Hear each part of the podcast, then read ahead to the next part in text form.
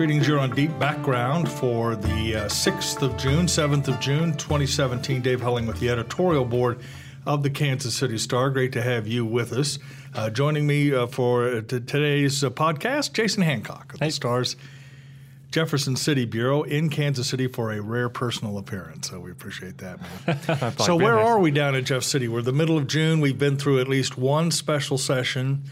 Uh, is all quiet on the Western Front or the Central Missouri Front now, Jason, or uh, do the uh, gears of government continue to grind? Well, we are we are just waiting in expectation for the governor's next special session call. It was rumored last week that he's already reached out to legislative leaders and let them know that there's going to be one uh, focusing on the issue of abortion.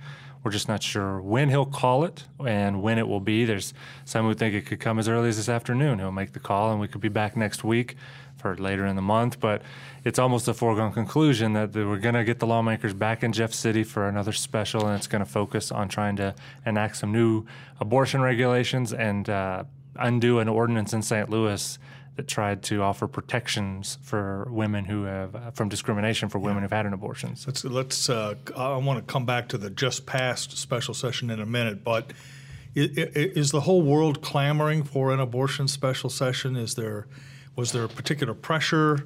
Seems like it, it's much more about what it says than what they're trying to do. Well, you could make the argument that of the interest groups that make up the Republican Party, the social conservatives were the ones that got the short shift this last session. It was a very chamber Why of commerce. Why did that happen? Why do you think? Uh, because I think you're exactly right, and we've talked about this before that the Missouri session turned into sort of a pro-business. Uh, anti-labor, arguably, uh, session more than almost anything else.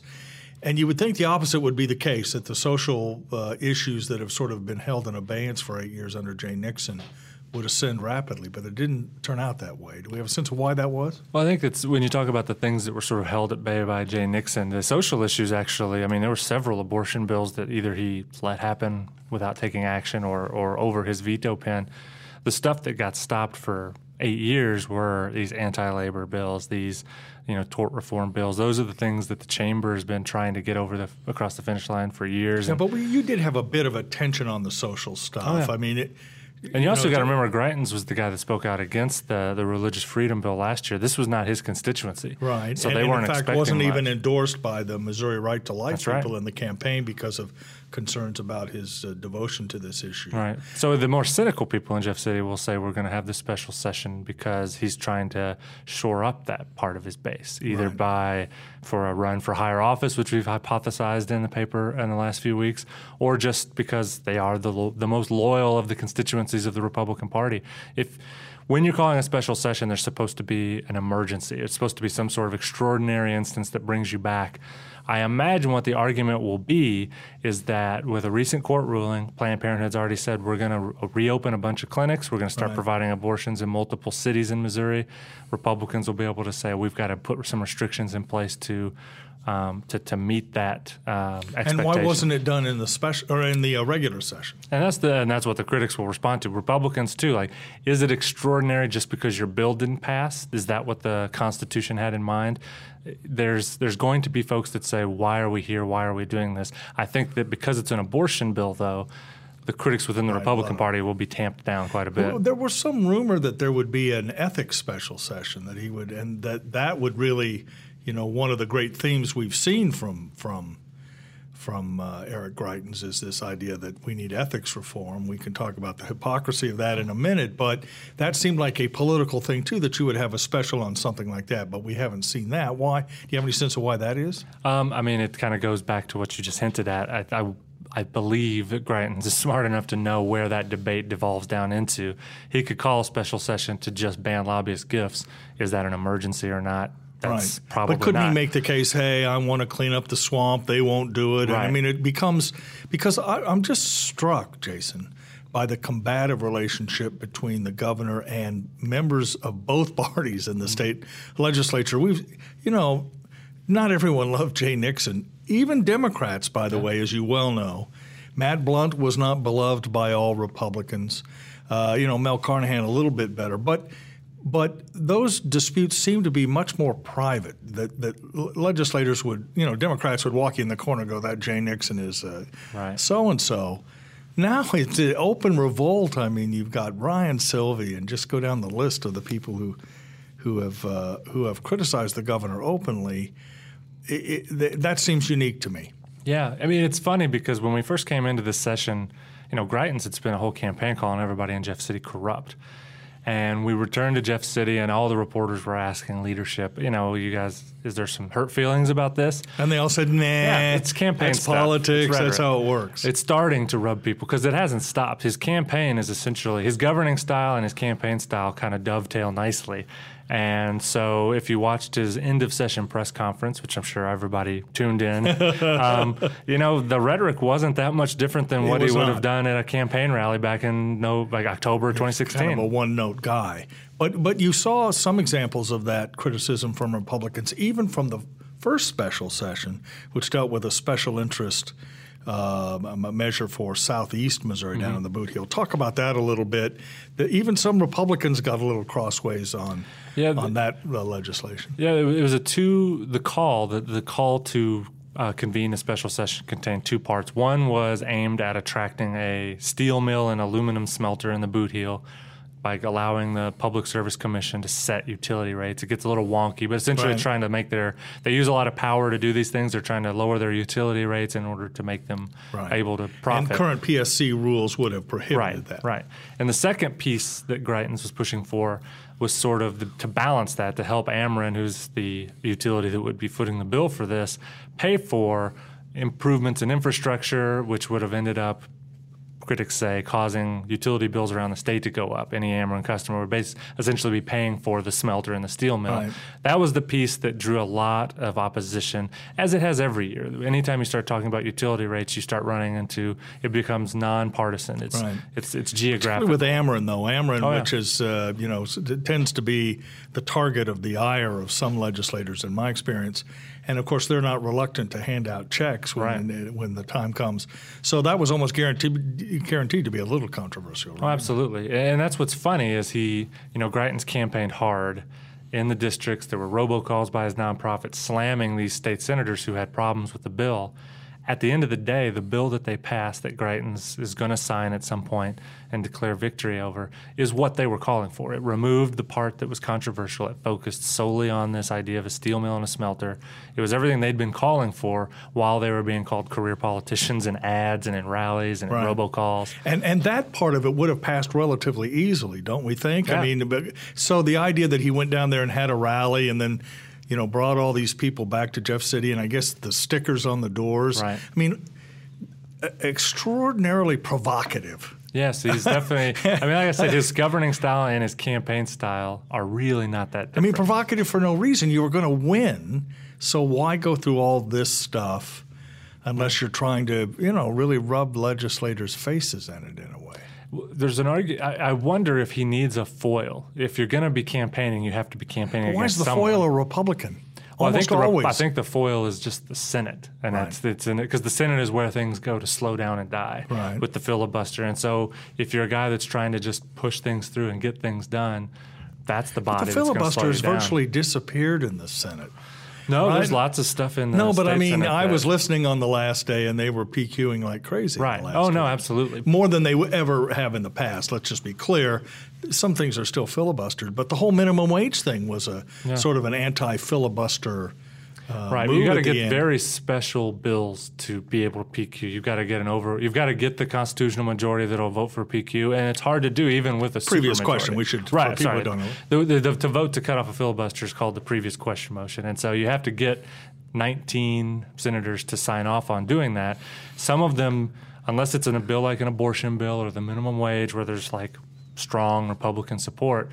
They're not going to be willing to sign off on that because they're going to want to filibuster the next bill, Right. and they don't want to set the I precedent. get the sense on the minimum wage this year that the that the previous question was ordered in, in part because there was anger at St. Louis legislators who were holding up uh, uh, progress on other bills, right? And then Right. they said, okay, we're going to punish you by taking up this minimum wage because I think people in Kansas City, even up to the last day, thought that that might slip under the under the radar that they might actually never take up this minimum wage les- legislation, which they did. And the House, as you know, passed it with about 10 minutes to go. Right, right. Well, the, the thing with the, they, there was always an expectation that there could be that cutoff of debate on the minimum wage bill.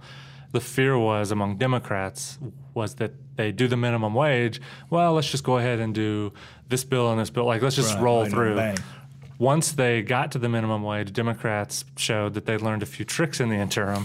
It took about three hours for them to just cut off debate. There were just Yes. so many bizarre, small, nitpicky procedural things that they just frankly ran out of time, and that was the last thing they could do. But the Senate has really devolved into a weird, dysfunctional body, hasn't it? It really From what it used to be. no, it really hasn't. You can. There's a lot of reasons for that. I mean, term limits breaks down the, the camaraderie amongst the senators. And just the polarization of Yeah. the electorate and the urban versus rural split, which is more pronounced, it seems, than ever. And then the governor's actions helped splinter that as well. You know, when he's down there calling a senator that telling a senator he knows he's afraid of him because he can see it in his beady little eyes. Right, or calling him in and yelling at Yeah. them. I mean, that. I 'Cause mean, there a- again, that all seems provocative to me. And when you go back, a lot of senators will point to that instance as where things got off the rails because they would have expected Senate leadership to go, hey, hey, knock Yeah, it off, not in our house. Right. They didn't, and then you began to. De- that's when the quote unquote resistance caucus started to form. These Republicans that were just trouble for the entire session, that were filibustering or holding up debates or trying to force a vote on dark money, things like that. That was where sort of the genesis of it was because. In a lot of ways, leadership lost control of the. Of Do, were, were the caucus. Greitens people smart enough to see that coming? Well, they. I mean, I think you know it's one thing to sort of privately poke your finger in the eye of Republicans, but you'd think that people would be smarter about the ultimate impact that that would have. Well, and he's, his, a lot of his legislative staff came from the Senate. Right, So you think they'd have known. understand the body.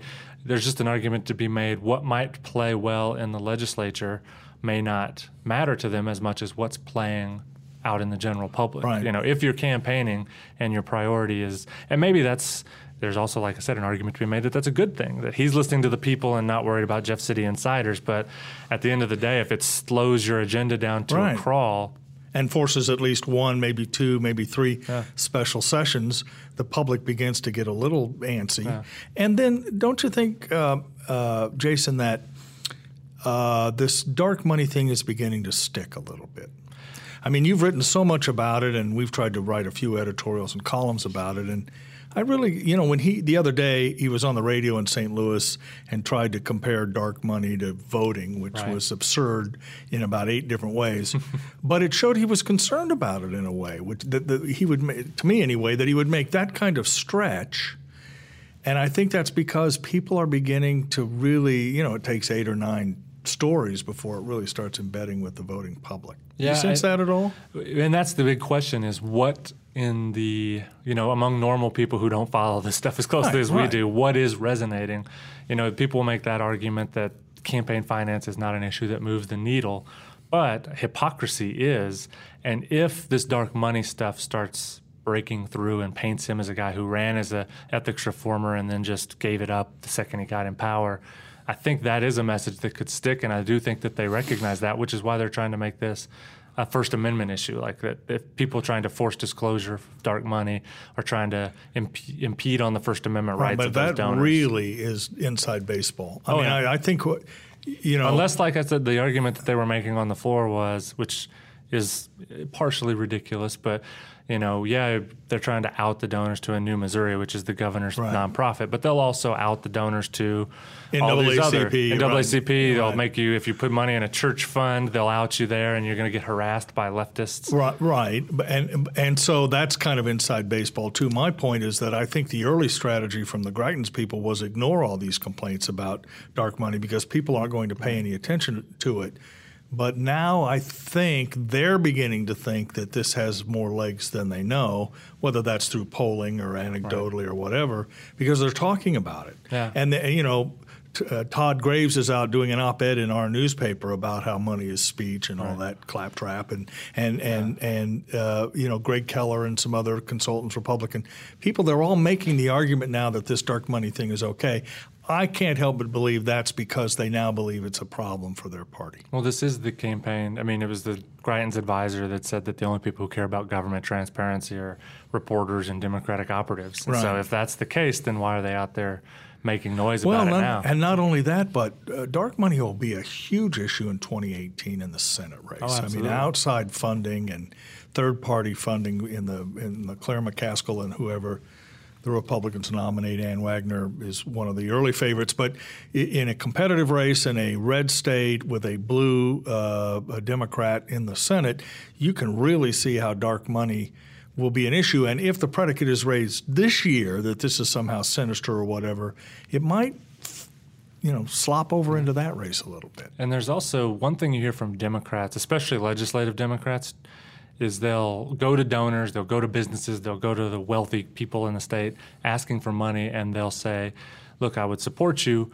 But the Republicans have a majority. They're going to have right. a majority for years. I can't. They'll take I, it out I, on me. I don't want to see anybody to see this. But now, if it's only a matter of time at this point before some liberal nonprofit or Democratic formed nonprofit starts raising a lot of money and is it hypocrisy? Yeah, probably. But it's I think Republicans need to start looking at that. That a lot of these this money is going to start flowing in the other direction. Right. But let's be also be clear. Uh, Eric Greitens did not invent the 501c4 oh, no, yeah. Dodge. I mean it. It's actually been in Missouri for many years. He's just uh, the first big politician to have his own, essentially. I mean, we went through we went through a huge thing here when the earnings tax was on the ballot, and there was a, a PAC or a group formed that was a 501c4, and you know, it comes and goes. You don't. Not only do you not get to see the the donors, but you don't. It's years sometimes before you can see even how much money was raised or contributed yeah. and where the money was spent. And I, I, just do think it's beginning to seep down to the public that there's something nefarious about about yeah. this funding mechanism, and that Eric Greitens people are beginning to realize that. It doesn't help that he was so adamantly opposed to a like anonymous campaign money. Is that why ethics failed? Yes, there are a lot of reasons. yes, right? There's a lot of reasons ethics failed. I mean, it was always a big ask in the Senate, but it is difficult to get people who are not in love with a lobbyist gift ban to vote for it when they can say, well, he gets to fly on private planes funded by anonymous money, but I can't right. get a free pizza. Well, I, my argument to people was not only that, but it gave gave legislators an excuse, right. whether they believed in it or not. No, absolutely. They could e- easily say the, the biggest champion of this is as crooked as the day is long, so I'm not even going to take it up. Right. Or like, why are we doing this small piece when yeah. we should do this? And you don't want any of it, but you right, know that right. this because the dark money thing became there was a small group in the Senate that was going to kill that and not let it go through on this First Amendment argument. So yeah, there's a strategic argument to say that let's let the dark money debate come up because it'll kill the whole thing. You know, I've told this story before, but I wrote about a 501c4 problem, geez, in 2006 or seven with the uh, selection of judges in Missouri, and Missourians for a Better Courts had a right. C4 and and I got a call from a legislator go, uh, asking me to explain how it worked, and this is something we should deal with. It was Jason Kander of all people. you know, he was in the legislature yeah. at the time. He said, and so he actually introduced a bill that would prohibit uh, 501c4s from participating in Missouri elections without disclosing donors, and right. of course went nowhere which is the fate of all ethics reform legislation, yeah. arguably, isn't it? I mean, are we at that place now, Jason, where any chance? I mean, this was going to be the best year, right. the best chance to get something. Well, now we have a thing out there to kill it. If you if you you either believe that dark money, the dark money ban, the disclosure of donors has to be a part of it, or you hate the whole thing and you want it to kill it. But either way, the House, I believe, will come back in January and pass a gift ban. Right. It'll get to the Senate. Senate and we'll play this out again and you know, there's just a contingent of people who think it's uh, either for real policy reasons, think it's or bad, ju- or, just, or just they want to keep getting gifts. But yeah, ethics reform is a tough ask. And let's, but let's also be clear: a judge threw out the voter imposed, or at least some of the voter imposed. Right. But there's uh, another ballot measure working now. Right. So. so I mean, the, the but the battle over campaign contributions, ethics reform seems much more on the voter level than it does on the legislative level. Yeah. Well, that's you know you brought up Jason Kander, and he used to say this all the time when he was Secretary of State and in the legislature that you know ethics reform is only controversial in Jefferson City. Like everywhere else, it's it's a seventy percent issue, as Right, we saw with Amendment Two, and that was a very flawed ballot measure.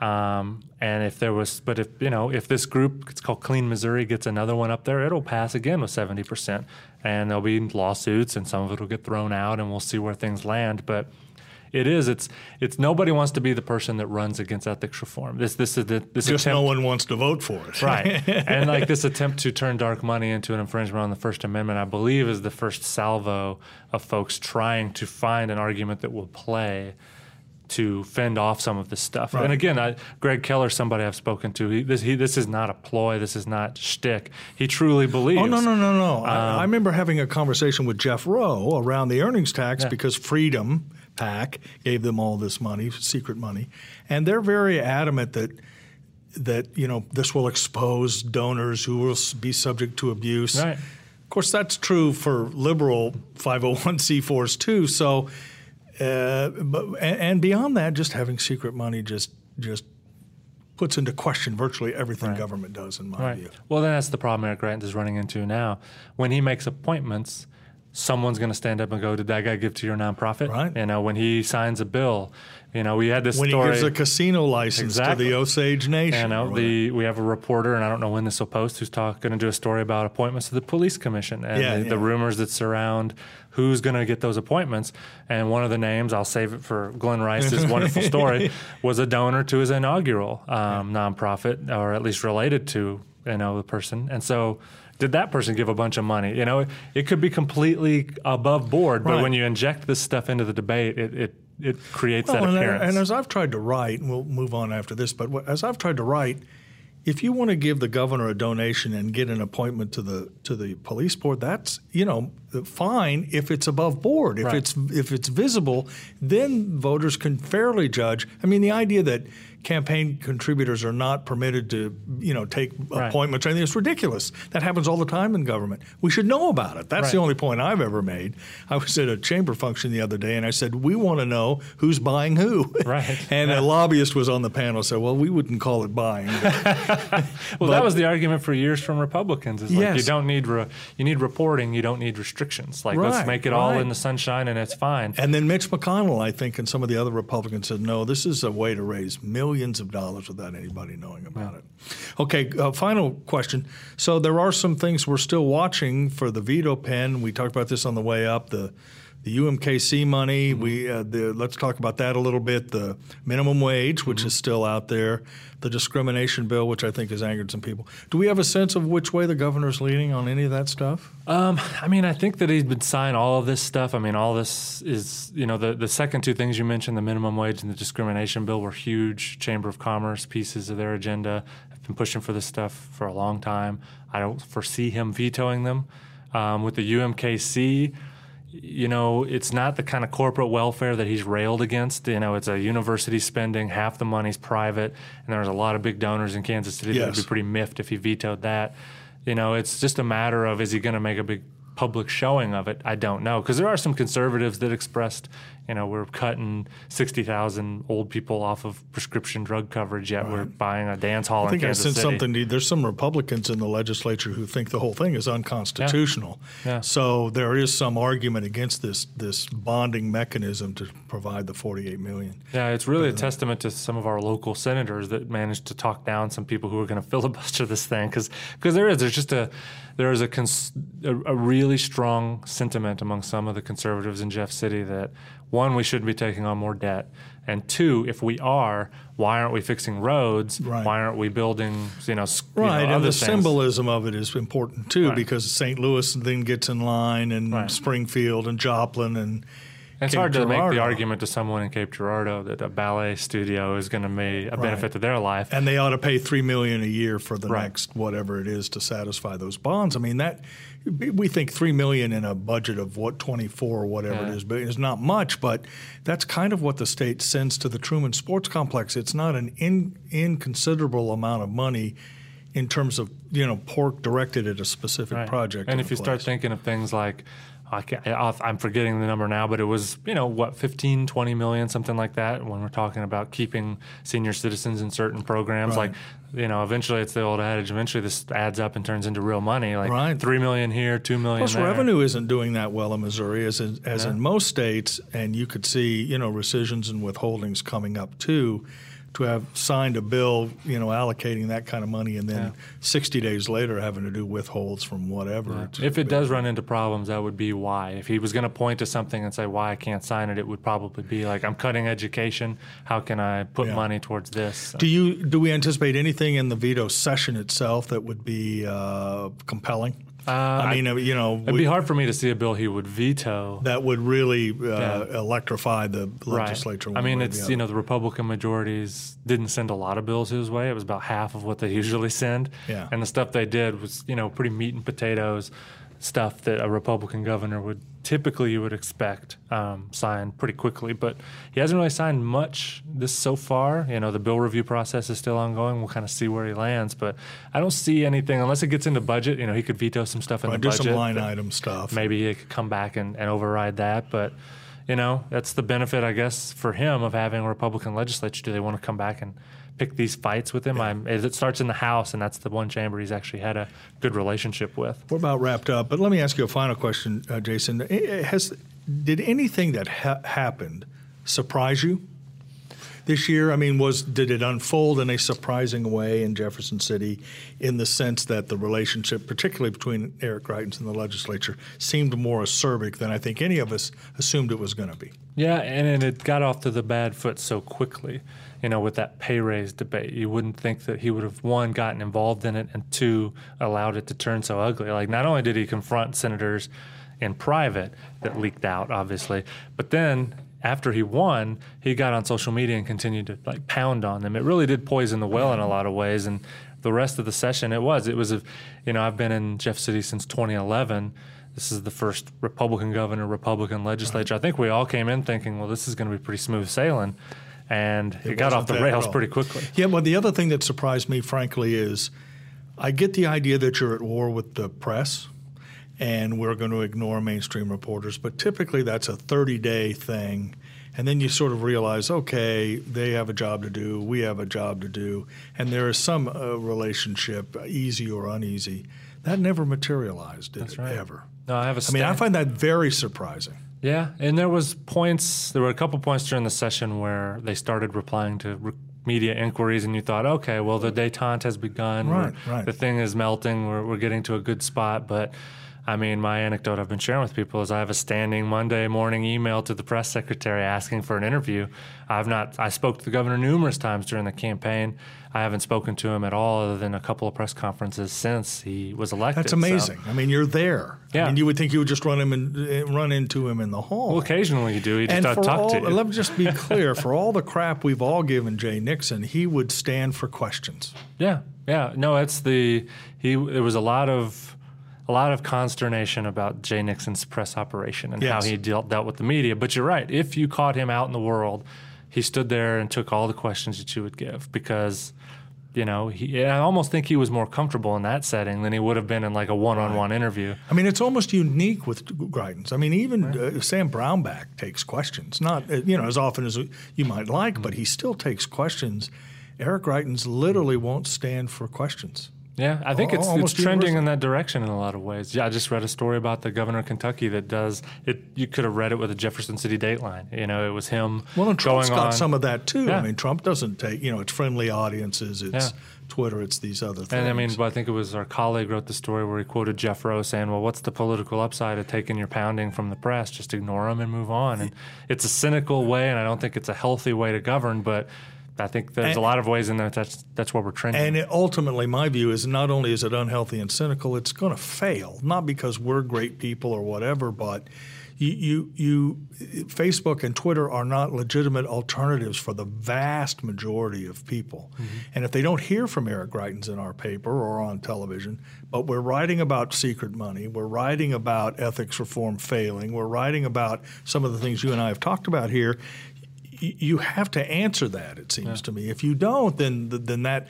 and maybe that's why that stuff is starting to seep in a little bit, and maybe that'll change going forward. Yeah, I mean, it'll not. be interesting to see the evolution of Eric Greitens as he continues, presuming he continues to be our governor over the next three years, right, right. Um, and how that relationship unfolds. So we got to keep our eye on Iowa. You know, if he sneaks up there to Iowa, you know, Jay did that once, and I wrote something on the blog. What's Jay Nixon doing in Iowa? And he wasn't happy about well, that. Next time I come back, we can talk about Greitens versus Kander in 2024. I we think, can all drive know, up there. So. Jason Kander was in New Hampshire this week. So. That's true. All right.